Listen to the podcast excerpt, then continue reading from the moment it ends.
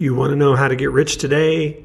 Teach. That's right. Teach and grow rich. In this episode with Danny Iny, we're going to talk about Teach and Grow Rich and how to build courses to grow your business.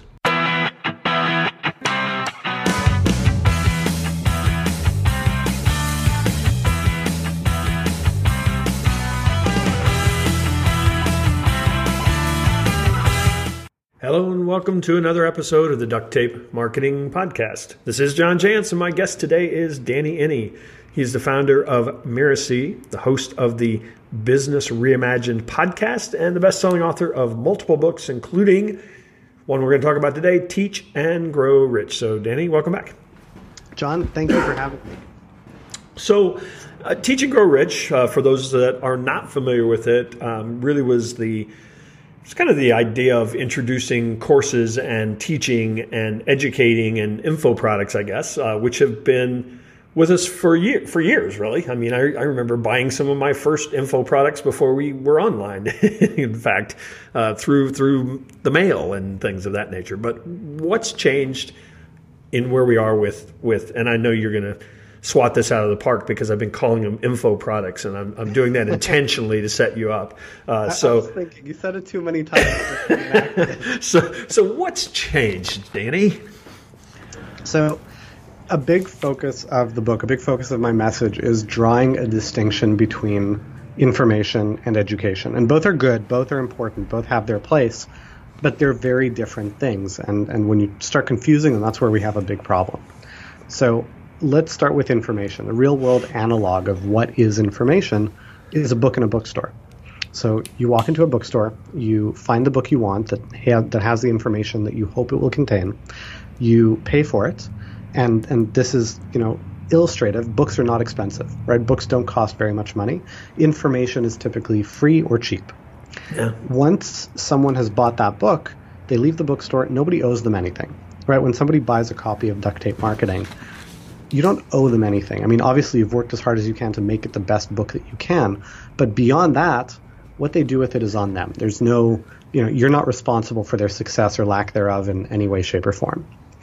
Now, let's compare that with education in the real world, and that's typically a university course, which, you know, I have my issues with formal education the way it's structured, but they do some things well. You can't just go and buy a diploma the way you would buy a book what you can buy, and, and typically at a much higher price, education is more expensive for both because of what goes into it and both because of what comes out of it. What you're buying is an opportunity to earn that diploma, to learn a skill, and the responsibility for your success isn't solely on your shoulders. It's also yours, but it's also the teacher's. Right? There's a partnership between student and teacher who are working together towards the learning goals of the student. Yeah, some some schools now, don't in, get funded unless they graduate people on time. So yeah. I mean, there, there, there there's I, a lot a of lot responsibility. Yeah, yeah, exactly. so, in the online world, there's been this interesting development where, um, and, and this kind of tracked with just the, the evolving richness of content. You know, 20 mm-hmm. years ago, mm-hmm. the only content you could get online was text content just because of bandwidth limitations. And at some point, people figured out that, hey, I can take written content that I publish in the real world and put it online, and it eliminates all my cost of fulfillment. It eliminates my cost of distribution. This is a great business model. I can put in stuff that's more current, that's more relevant. I can hyperlink it, you know, all really good. And that was the the ebook boom. You know, people started selling ebooks and sometimes at slightly outlandish prices. Yeah. Yeah, the perceived value in some ways was higher even if it was the same content, wasn't it? Exactly. Yeah. And at some point, as the media kind of got richer, as bandwidth caught up, people started thinking, well, what if I do the same thing with education? What if I take those lectures and turn them into videos, cut out all the fulfillment costs? Can I deliver an educational experience that leads to real transformation, real outcomes in an online course format? And you know that turned into you know at, at its culmination the two thousand dollar course kind of mm-hmm. paradigm.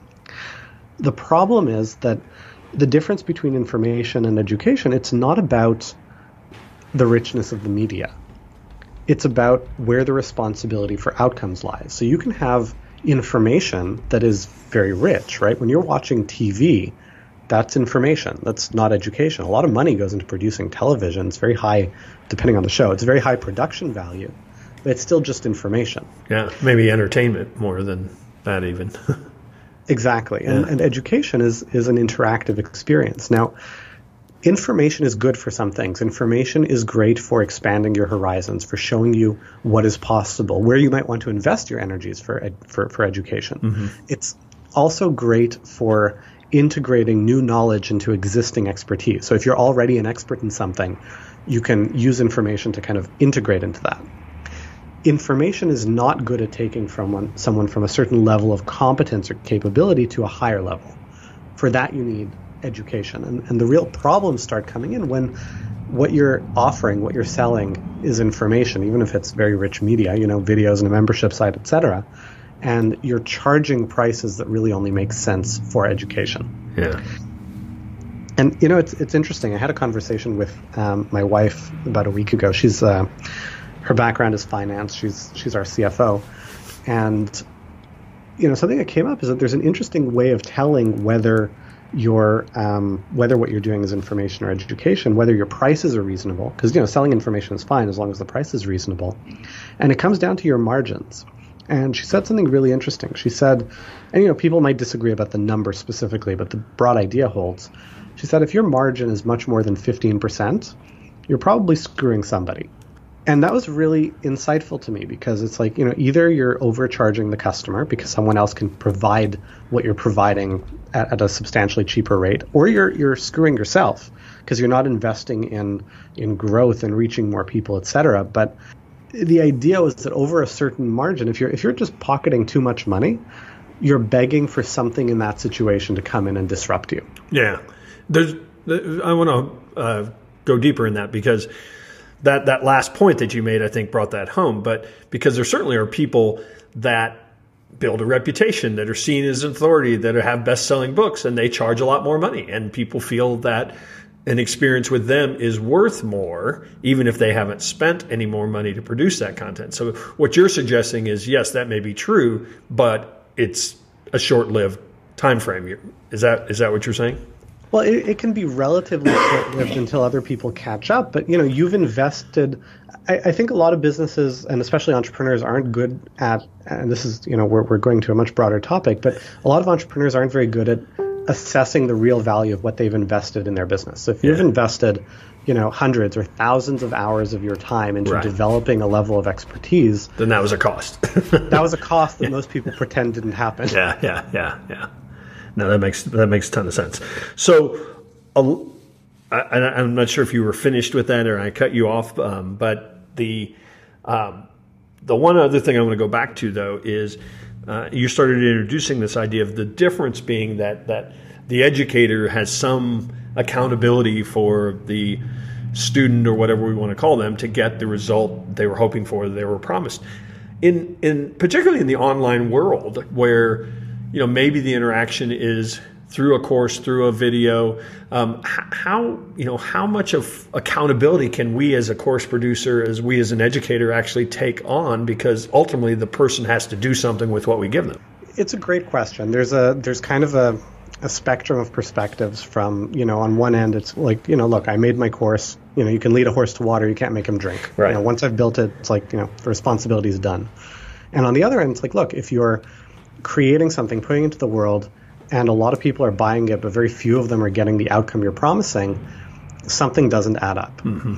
And you know, th- there is a subset of your students that are going to be successful no matter what. Yeah. Right. You can have the worst possible course, but you know they have everything in their favor. They have the resources, they have the mm-hmm. time, they have the background, they have the drive. They're going to make it work. Mm-hmm. You've also got a subset of your students that.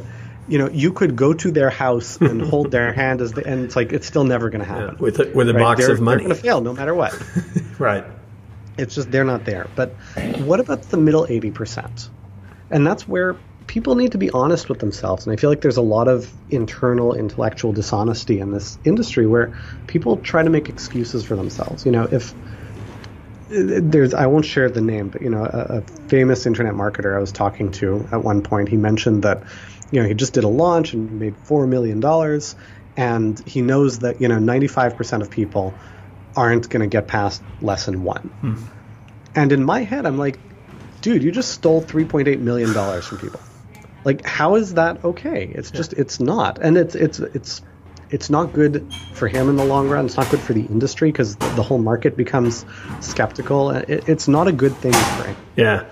You know, if, most people aren't getting past lesson one, then it's incumbent on us as educators, as leaders, which is what we are. If people are paying money to hear what we have to say, it's incumbent on us to give some real serious thought as a real problem we need to solve. What would it take for them to get past lesson one? What would it take for them to actually get the outcomes they want? And you know, a lot of that. Th- there's a lot that can go into how do you make, how do you take your course and make it instead of information, make it into education. Part of that is. Um, you know, a process of re-engineering the course to help people get better results. Sometimes that's layering in support where people are going to need it.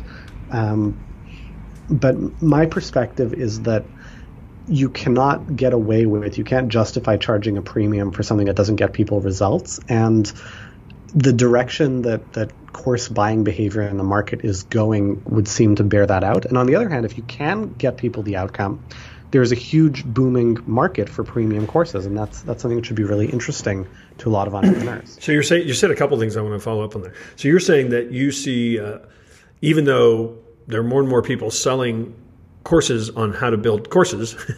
uh, course buying in itself is going down. Is that is that what you were suggesting?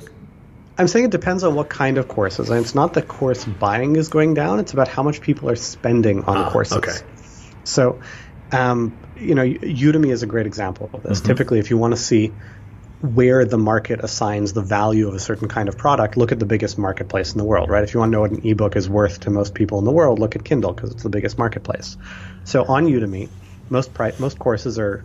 It used to be that it was by recommendation. Now it's actually constrained. Um, can't cost more than a couple hundred dollars, and most of them are like fifty bucks or less. Mm-hmm. That's what people see an information-based course as being worth. You know, there's um, a company called Masterclass. Are you familiar with them? Mm-hmm. So, for listeners who may not know them, um, they're working with celebrities and creating courses, quote unquote, and they're very much information courses. They're not education. But you can, for example, take an acting class from Dustin Hoffman or a screenwriting class for Aaron Sorkin, yeah, um, which I took because it's great. Now, it's not education. You know, I have, I as the person who took the course, have no contact with Aaron Sorkin. Aaron Sorkin has no responsibility for my learning or growth or development as a screenwriter, and, and that's perfectly fine. It's hundred dollars, but it's got to raise the question. You know, if if if I can get a hundred dollar course, quote unquote, from Aaron Sorkin, why would I pay even a hundred dollars for an information based course? You know, not education on the same topic from anyone else. Hmm. But the flip side is that if I take Aaron Sorkin's course, I'm like, this is awesome. I really want to go deeper. There's no way Aaron Sorkin is investing the time to work with me on improving my screenwriting. You know, where can I go to get that level of support? Aaron Sorkin's just created a need in the market. And, and this is happening in more and more spaces and industries. So people who have something to teach and are willing to create the infrastructure that will support the student to get the result are about to see an enormous amount of growth. So, what are the keys then to to bridging, you know, over to, in your mind, education opposed to? I mean, are there there several elements that are have to be kind of thing? Yeah. So the first key is just to build a course the right way, and and, and really it's about recognizing that you're not going to build a course the right way your first go around, because it's hard. You know, there's there's a lot of complexity. You don't know how students are going to, uh, you know, integrate various pieces of information you're sharing. Right. And so recognize you're not going to get it 100% the first time. And that's fine if you're aware of it. It means that you're going to start with a smaller group. Because if you have a thousand students, I mean, you're, you're screwed. You know, what are you going to do? you're just going to collapse under their weight. If you have a few dozen, or, or depending on your infrastructure, you know, hundred, then you can manage that. You can invest the resources, your time, your team, whatever, to yeah. answer all, everybody's questions, to help them get the outcome they, they want. And that's important because you need that case study, you need that testimonial for down the line. But it's also important because answering those questions allows you to gather the questions. And you're going to have two categories of questions. One category is the questions that you know everyone's asking their own unique question, mm-hmm. and that's a layer of support that you're always going to need to, to provide. But that's usually the minority of the questions. The majority of the questions are questions where everybody's asking the same question.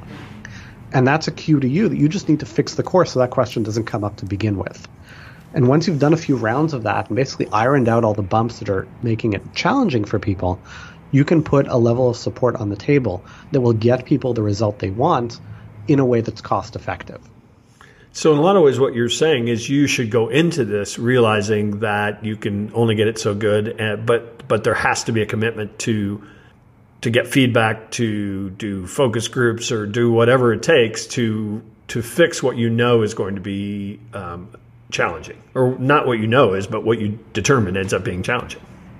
Exactly. And and that's not to say it has to be arduous and that's not to say it has to be you know, you can make money while you're doing all this. These are right. going to be paying students and, and you can have a lot of fun. You can it can be very lucrative to do this, but you have to be open to yeah, just like in the in the software development right world, the, the mantra mm-hmm. is first make it work, then make it better. Yeah. So same kind of thing. First make it work, then make it better, then explode it to to you know hundreds of thousands of people. So, do you advocate, um, especially somebody like you that has, like, let's say you were creating a new program and you have a following, you have some customers. Do you advocate kind of building it with them as opposed to for them? Absolutely. I mean, um, like like in the early stages, maybe saying, "Here's kind of what I'm thinking about. Here's the outline. What do you think?" I mean, almost that level. Uh, I don't know if I would. So th- this is really interesting. You want people to be involved and complicit. You want to get their feedback. That's not the same thing as designing by committee. Mm-hmm. and, and the challenge there is that often people will know what they think they want, but they don't have the expertise. Yeah. Right. So in general, this is a, a you know a feedback collection topic, but I think a lot of entrepreneurs are very lazy about feedback collection. Mm-hmm. Um, it's your customer, your audience. It's their job to tell you what they're thinking, right? It's your job to parse that into something useful. Right. When you try to phrase the question into something like, you know, what do you think I should teach I should yeah. teach you next? it's like, well, if I knew that, then I would be the teacher and not the student. Yeah, right? so, my favorite is what's the one thing we could do to make this better? Um, boy, mm-hmm. you get you get 347 one things. Yep. so it's it's very important to be careful. Yeah. Just recognize, you know, people don't have the expertise. They're not good judges usually of their buying behavior. And so you want to ask questions that people can answer in a meaningful way. And then you've got to tease out the value. So I wouldn't ask necessarily, you know, give me your input on the outline and that kind of stuff. But I would bring in, especially if you have a large audience, if you have a following, that makes it easier, but you can do it even if you don't. You know, your first group of students, it should be higher touch. You should be delivering right. live. It should be yeah. ideally in a context, maybe it's a video chat or something mm-hmm. where you can see their faces. So if you yeah. explain something and they don't get it, you know that right away. And use that input to allow you to pivot and redirect. And the advantage of this is that you can also charge more money. Yeah. Yeah. And and I think there's a real hunger for that too, because like you said, there's a whole generation almost of online folks that have had nothing but the seventy nine to a thousand dollar course thrown at them, and and felt like they hadn't gotten anywhere. And I think that there's a real hunger for almost more of a consultative, you know, approach to, to education. I think that two thousand dollar price point, which is a little bit iconic in yeah. some markets, I think it's going to start falling away because two thousand dollars is just too much to charge for information. It's, there's no way to justify it. Yeah. But if you slice the math, if you kind of do the real cost analysis, it's really hard to provide a meaningful level of support at two thousand dollars. Yeah. So, how does a um, and I know that people are in all different places, and so you would say, well, it depends for the most part. But can, a course be part of just about anybody's business model? So, you, you know, I, I, my last guest. Um, actually uh, created a, uh, a, a, very innovative approach to um, a bar. It's a bottle shop and a bar at the same time, so they sell packaged goods as well as craft beer. And it was a very innovative approach. And he, um, you know, the business is going great, uh, but now he, you know, about three times a week he fields calls from wannabe and existing, you know, businesses wanting to know how he did it. I mean, is that the kind of business that should have a course as well? I mean, I, I guess I'm just trying to throw it out there to say, you know, is a course a business or should a course be a piece of a business? Um, it can it can be both of those things. Mm-hmm. I, I, think there's a difference between the question um, should that be a course or could that be a course. Uh-huh. Um, I think it definitely could be a course. If this is something that he knows that other people would benefit from learning and have a desire to learn, yes, it could be a course. Whether it should be a course depends on, on this person's business goals. Yeah. Right. yeah, it might be a giant distraction. Right. So, right. like, I, I try to be careful about, you know, prescribing the same thing to every person. Just Yeah. because they can do it doesn't mean they should. Yeah. So, what about collaboration? Do you see anybody, any, any like three or four people coming together and collectively having something totally amazing? Um, it's very rare. Yeah. Um, it's an interesting question. It's, it's, you know, I've been talking about this with a lot of people for a long time, and it, it hasn't come up very much. Um, my feeling is that the reason why it doesn't happen often is that, like, either you know something well enough that you know it creates a discrete package that would be valuable to people, Right. or you don't Yeah. If you don't, it takes a very particular level of insight to say, if I added this that this other person would know, we could create something valuable mm-hmm. without actually kind of knowing that stuff. Yeah. So, so it, I'm sure it happens. You know, never say never, but it's Yeah. pretty rare. yeah. Yeah. And the way you explained it makes sense. It actually, there may actually be some great collaborations out there, but it's very difficult for people to actually realize it. The collaborations are more often, um, you know, one person would be the subject matter expert and another would be the course creator or marketer. Yeah. That makes more sense than than two curriculum people kind of coming together to create a super curriculum. So you've mentioned a couple times uh, this two thousand dollar price falling away. You know where where where is pricing um, in your opinion? And and obviously there's not going to be like one price threshold, but you know how do you see people needing to price their courses um, and education? Uh, it depends a lot on what your market is and what the outcomes are you're promising. Um, typically, when I'm working with people, the first course is a pilot, right? So it's it's less finished, but sometimes higher touch. So the pricing can be all over the map. But you know, if you're just getting started, if you don't have much of a name or following, et cetera, your first pilot will very likely be in the range of 100 to 500 dollars. You know, specifics of a market notwithstanding. Yeah, I've, but that said, I've seen pilots of ten thousand dollars or more right. You know, uh, uh, Jeannie Dietrich is a she's a mutual friend of ours. Her first pilot, um, she she did very very well with it, and she has a very particular audience and a very particular background and positioning to to make all that possible. Um, so really, it's kind She of all also had a lot of really a lot of people who really liked her who she'd never tried to sell anything to for a while. I always laugh with her about that. She's she's so nice, and she's never asked anybody for any money. So that's that's probably why she was so successful. It- It's a. I'll tell you what. It's interesting because that creates a lot of social proof. Yeah. It creates a lot of social capital, yeah, and it can create a lot of challenging expectations. no, that's true too. So, I mean, it can it can certainly help, and it did. And you know, you work with what you've got. But I wouldn't say to someone who's like, you know, how can I get started in courses? Start by giving away information for free for seven years. you could, but it's it's not the shortest path from A to B. Yeah. Well, and in fact, in some ways, you you you train a bunch of people that they will never ever have to pay for anything. exactly. So, um, what are some? Let's talk a little bit about tools, um, and and then I want I, I, I do want to finish up with you talking about uh, you know as as we were recording this, depending on when people listen to this, you have a a new course yourself that really does take this idea of course building to a higher level. Um, but uh, uh, talk a little bit about some of your favorite tools. Uh, actually, I'm very biased towards keeping things as low tech as possible. Yeah. Because the first time you run a course, you want to be able to see people. You want to eliminate anything that would add complexity or keep you from getting to market.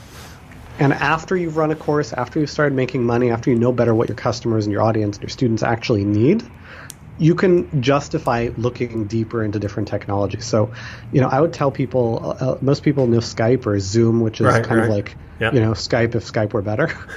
um, but you know, Zoom is like ten bucks a month or something, and and you can probably run your first course off of Zoom, basic video conferencing technology. Yeah, there's recording and you know, yeah, right. Yeah, so Zoom and email. Mm-hmm.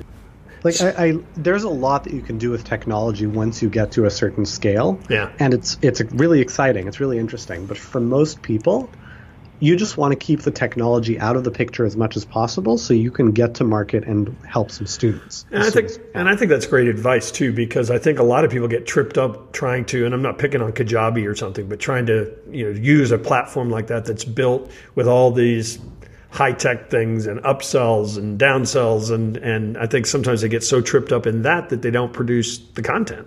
So great, great advice. So talk a little bit about your course, if you would. Um, and and again, it's a course on building courses, but I think on building them in the way that we're talking about today.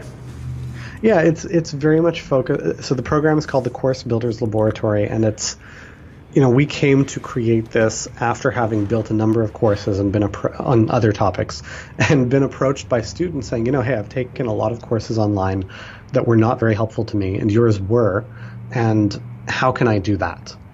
And so the program teaches how to build a course that is effective and creates outcomes for students and how to sell it. And, and it's not two different skill sets. You can't build a good course in a way that is divorced from actually getting it to market. So it's really mm-hmm. about getting to market to the right people as quickly as possible, getting their dollars so that they're invested, not just financially, but, but they're invested in the process um, getting their input, making it better, and and scaling that up as much as you want to scale it up to. And we have students.